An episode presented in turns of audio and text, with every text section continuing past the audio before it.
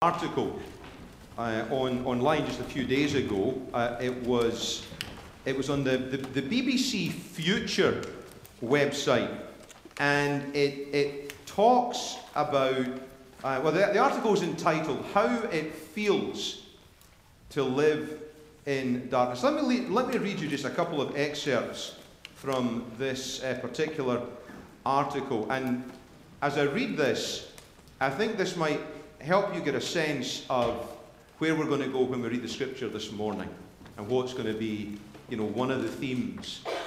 And if you've not guessed it already, then I'm sorry, I'm not going to be able to help you much more.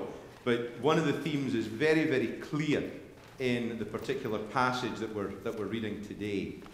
Uh, so this, this comes from the BBC Future website. It was an article from, uh, from 2016. I'm just going to read a few paragraphs. I know there isn't one dot of light but I frantically scan the pitch black area surrounding me out of habit nonetheless. As I shuffle slowly through the carpeted hallway, clumsily swinging my long cane in a small arc the way the guide instructed a minute ago, I can hear the sounds of exotic birds, the rustle of wind through the trees, and a babbling brook just around the corner. After stumbling through a doorway, the flat carpet suddenly gives way to a hill covered in rocks. The breeze hits my face, and the cacophony of an artificial forest is everywhere. Okay, kids, we're in the nature now. What can you find? Says our 45 uh, year old guide, Mayor Mateyahu, who lost his sight shortly after birth. I found a tree, shouts an 11 year old girl visiting with her family from New York. I'm still lagging behind the group, standing a few feet from the entrance on the bumpy mound that imitates earth, trying to get my bearings. Now that I know there are obstacles, I'm worried that if I take another step, I'm going to walk directly into a tree. Finding your bearings without vision can be difficult for sighted people, but the brain can learn to pick up other cues from other senses. This is just the first room of seven at the Dialogue in the Dark exhibition at the Children's Museum in Holon, Israel, more commonly referred to as the Blind Museum. And one other snippet from this article.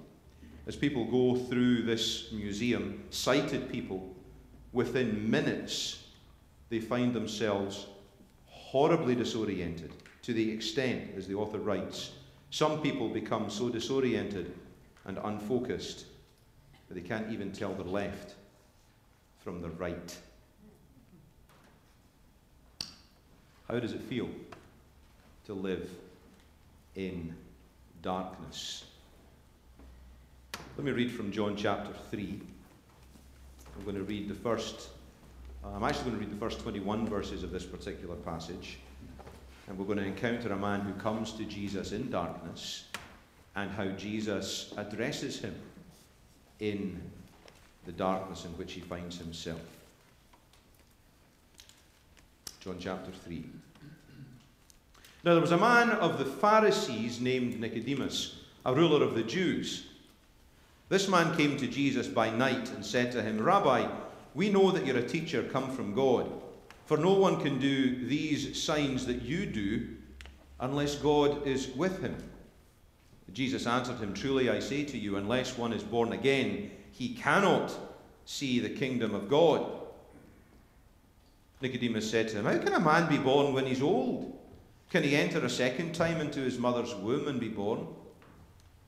Jesus answered, Truly I say to you, unless one is born of water and the Spirit, he cannot enter the kingdom of God.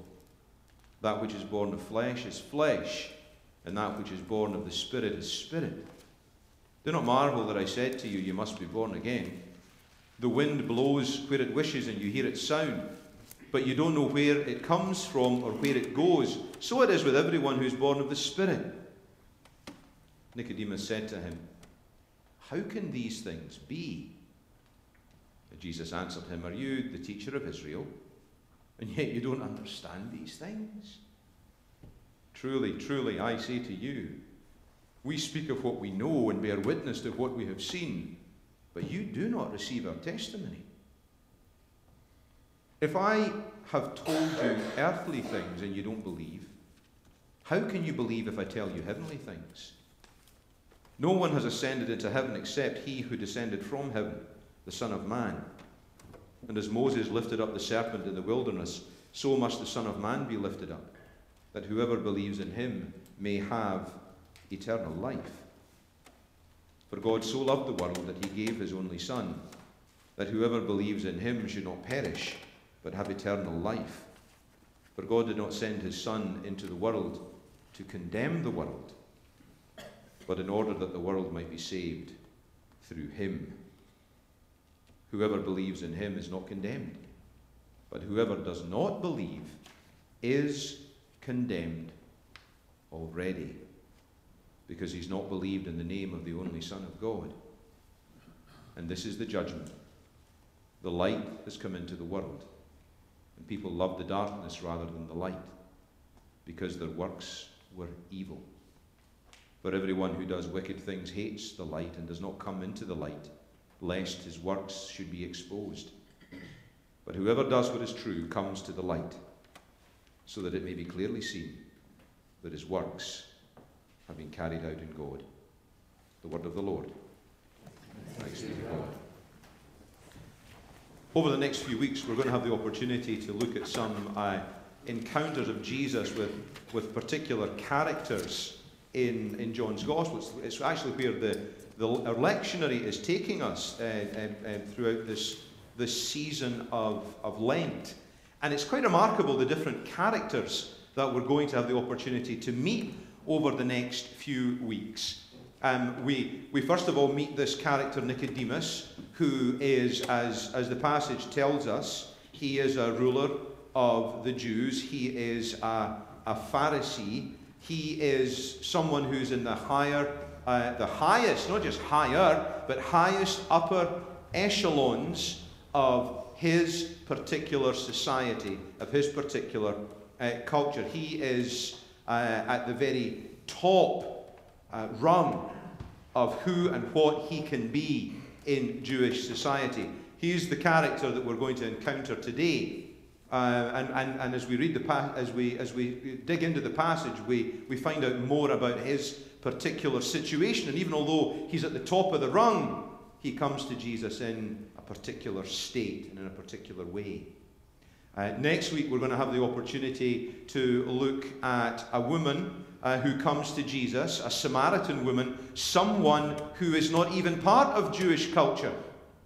Uh, she's a Samaritan. She's despised. She's hated. Her whole people are despised and are hated. And we're going to see how Jesus encounters this particular person. So we go from one who is at the top to someone who is a nobody. They're not even part of society. Then the following week, we're going to have the opportunity to look at someone uh, who is blind. Uh, and and this, this is a theme that we see again and again, right, in, in, in John's Gospel light and darkness, sight and blindness. So we're going to encounter a blind man and see how Jesus deals with this blind man. He's someone who's uh, he's, he's not certainly not the upper echelons of society. He's certainly not entirely outside of society, but we find a man who's sitting as a beggar uh, who needs to be given sight in order to become a full part of his culture and society. And then the final, uh, the, the, final uh, uh encounter that, we, that we'll see is from John chapter 11. It's not the top of the top. It's not someone who's out and out. It's not someone who just needs something to be able to participate. We find Jesus encountering a dead man It's the story of Lazarus and what happens when Jesus and encounters Lazarus and when into the midst of death, Jesus speaks Lazarus' name. Okay? So those are the four encounters that we are going to, to discover. And it may very well be that you find yourself in one of those particular encounters. It may well be that you find yourself in one way, shape, or form in all four of these particular encounter. So today we're going to start by looking at this character who is called Nicodemus. Well, he is described, uh, John describes him for us in two ways. Uh, he's a Pharisee and he's a ruler of the Jews. Well, most of us who've ever read any of the Gospels are familiar with this word, Pharisee. And for most of us, the Pharisee is someone who's very, very negative, right? It's, it's, it's the, the scribes and the Pharisees. Uh, they are the ones who the Gospels paint as being Jesus' enemies, right? The way that we read the Gospels. We, we see them as being the ones who are, are um, always trying to bring Jesus down, okay? But who really are the Pharisees? What does the word Pharisee mean? How do we, how do we get a sense of who these Pharisees are? Well, the Pharisees are those who are described, well, the word itself uh, describes who they are and what they are. The word itself means the separated ones. They are those who are entirely set apart. They are, if you like, in a class of their own. And uh, the history books have shown that at any one time there are only ever 6,000 Pharisees. So it's a pretty exclusive group, right? There's only 6,000 of them. They're a very elite body. And Nicodemus finds himself as one who's part of this very elite body. Now, they understood that the law contained, now, the, the, when I talk about the law, I mean the first five books of the Old Testament Genesis, Exodus, Leviticus, Numbers, and Deuteronomy. That was, uh, that was called the Torah. That was described as the law of God. And that contained everything that was absolutely necessary for life and for faith. And, and they maintained that if the law doesn't state something explicitly, then it had to be inferred. So, what they did was they spent their time codifying the law. And they went from 10 commandments, which I think most of us are familiar with, from, uh, from Genesis and from, Deuteron- from Exodus and from Deuteronomy and from, uh, from, from Leviticus. You've got these 10 commandments that the law begins with, spoken by God uh, they took those laws and applied them very, very specifically to every imaginable uh, situation in life. So the law went from being living uh, in, a, in, in a way that was generally pleasing to the Lord, to trying to keep the law that God had laid out in the form of the Ten Commandments, to being something that was made up of literally thousands and thousands of, of pieces of minutiae that had to be adhered to to the letter. And this is the scribal law, and it's codified in, uh, in a work called the Mishnah. You may, some of you may have heard that. Um, uh, it's, it, it lays out every single piece of the law. And for them, a right relationship with God, salvation, being, in a, being, being made right with God was something that was up to me myself. I had to keep every single detail of the law in order for me to be right with God. It wasn't God's job to make me right with God. It was my job to make and to keep myself right with God. That's where, that's where Nicodemus was coming from. Okay? That's exactly where he was, was coming from. So he was a Pharisee 6,000 elite body.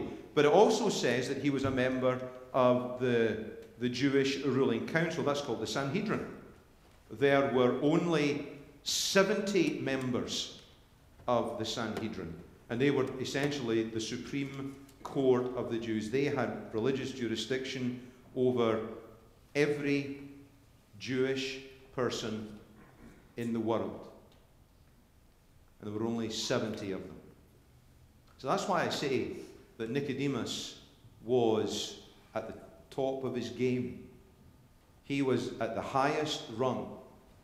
He was a Pharisee and he was a member of the Sanhedrin. So when he comes to Jesus, and it says in John's Gospel that this particular man when he came to Jesus, it says he came to Jesus by night. Now that's significant. That's significant for all kinds of uh, reasons. If you spend any time looking at John's Gospel, you'll see that, that John's Gospel tells a, a story on the surface that can be taken very, very literally. Okay?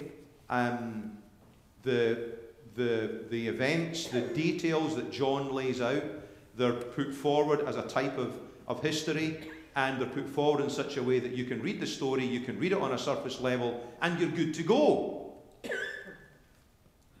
But the other thing that John does is he layers his story, he layers his ideas, he layers his concepts. So when we find a phrase like Nicodemus comes to Jesus by night, we can come to a few different conclusions. Well, first of all, uh, he comes by night. We can take that very, very literally. He, he comes in the night. Now, why would he do that? Well, he would do that for a number of reasons. First of all, he would do that because it was at night that uh, rabbis typically taught. It was after the sun had gone down. Many, most of the rabbis, they had trades, they had work, they had jobs that they had to do during the day. And it was at night that their disciples would come and that they would learn from them. Okay? So, this is a situation in which Nicodemus comes by night. He's recognizing that Jesus is a teacher. He's recognizing that Jesus is is someone significant, someone from whom he can learn from. That's the first thing. He comes by night. The second thing it could point to is that Nicodemus comes by night because uh, at night you come under the, the cover of darkness. And perhaps Nicodemus doesn't want anyone to know that he's coming to talk with Jesus. He's someone who's convinced of who he is and what he is doing. At least that's the appearance that he is giving in the way that he is living his life. So he comes to Jesus in darkness because he doesn't want anyone to know that perhaps he is questioning, that perhaps he has some real questions, that perhaps he's not as convinced as he seems to be. And that leads us into a different way of understanding darkness, right? Because it's not just the, the time that we see, it's the nature of darkness. When it says Nicodemus comes at night, he comes in his own night. He comes in his own darkness. He comes from a place of darkness. Perhaps it reflects the fact that he is confused. He's coming, as we would say, in the dark. He's coming, he's in the dark. There's a lack of understanding. He sees something of who Jesus is, he sees the signs, and he wants to try and understand them more fully. He's seeking to understand from a human perspective, to try and enhance his own understanding of who Jesus is, his own understanding of who God is, and so he comes in the dark. His own fear, his own confusion. Isn't that the way that some of us often encounter God? We come in our own darkness. Perhaps we come with our own fear. Perhaps we come in our own confusion. Perhaps we come in our own brokenness, our own sin.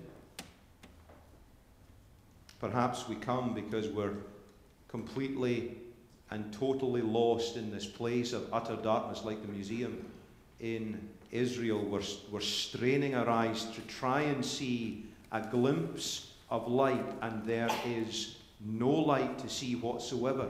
And so when the terrain changes, from carpet to rubble, we pause, we hear the sounds, and we know there's much more out there, but we approach that other with confusion and with fear. And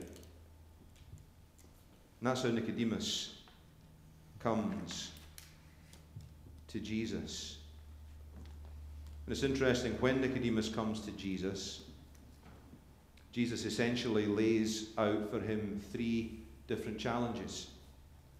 First of all, he challenges him to change his perspective.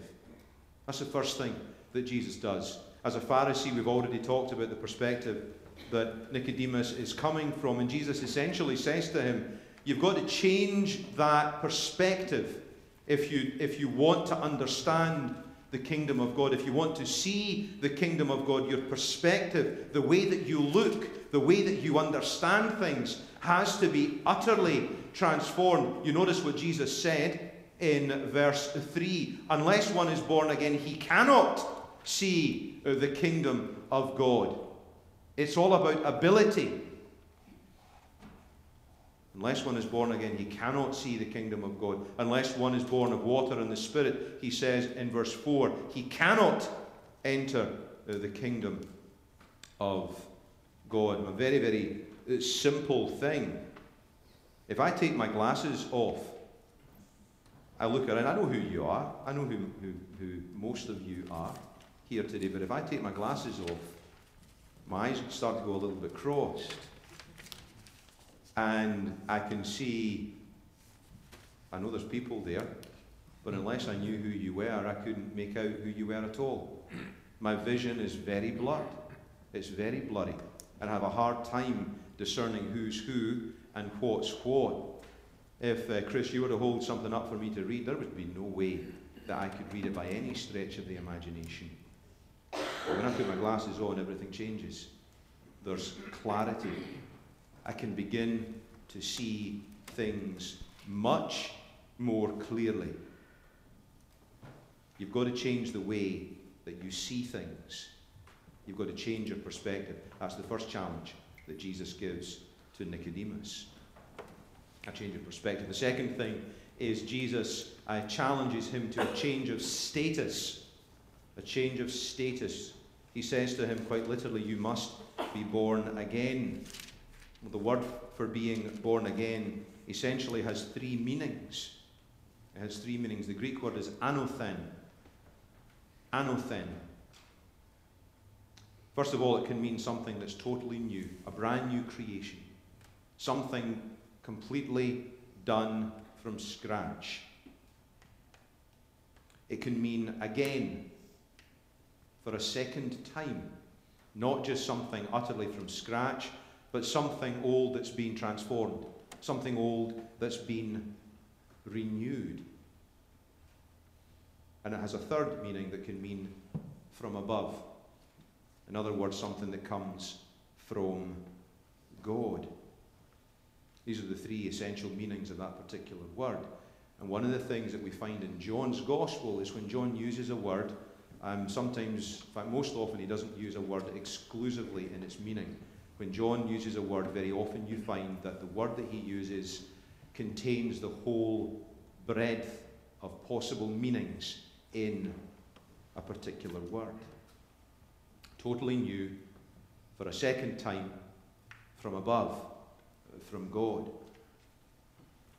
But when Jesus uses this phrase, you must be born again, or you must be born from above, for some reason Nicodemus goes into shock and horror because he, for whatever reason, brings up a very literal image of being born again. He says, How in the world can a grown man climb back into his mother's womb in order that he might be born? It's a, it's a horrible graphic image that Nicodemus gives us here. And this reflects the horror that Nicodemus feels on a number of different images. Because we've already seen that Nicodemus is in the upper echelons.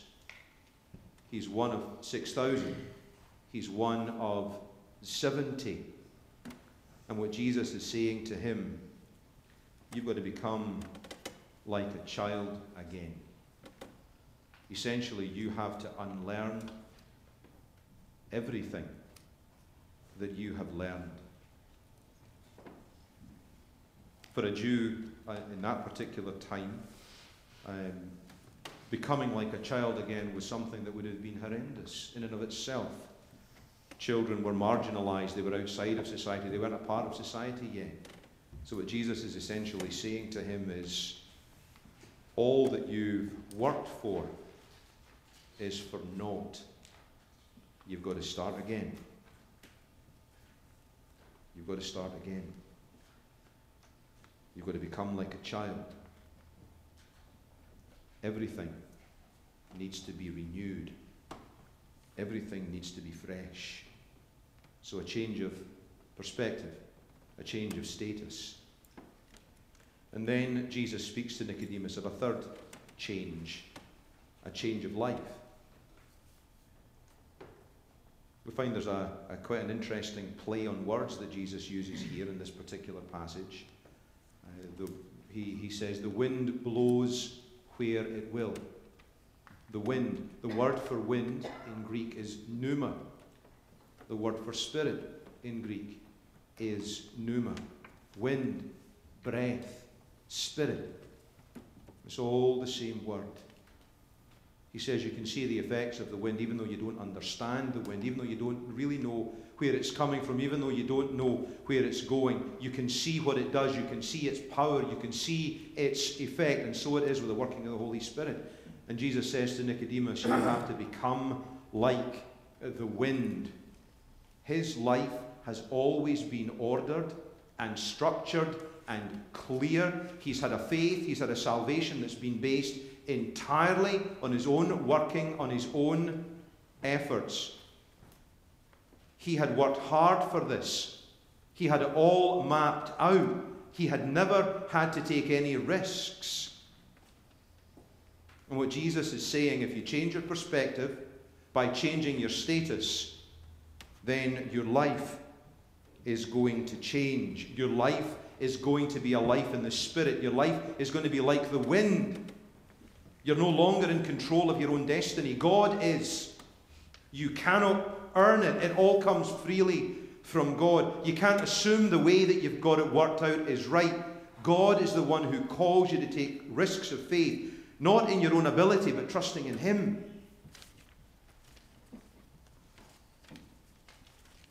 See, here's the difference that there is between one who is in Christ and one like Nicodemus, who relies upon their own strength and their own ability. Here's, here's the difference it's the difference between simply discussing the faith and actually experiencing the power of the Holy Spirit. Jesus says it's fine and it's good and it's noble and it's lovely to discuss the faith, but if that's all you do, then you would just be as well talking about the price of bread or today the price of hand sanitizer.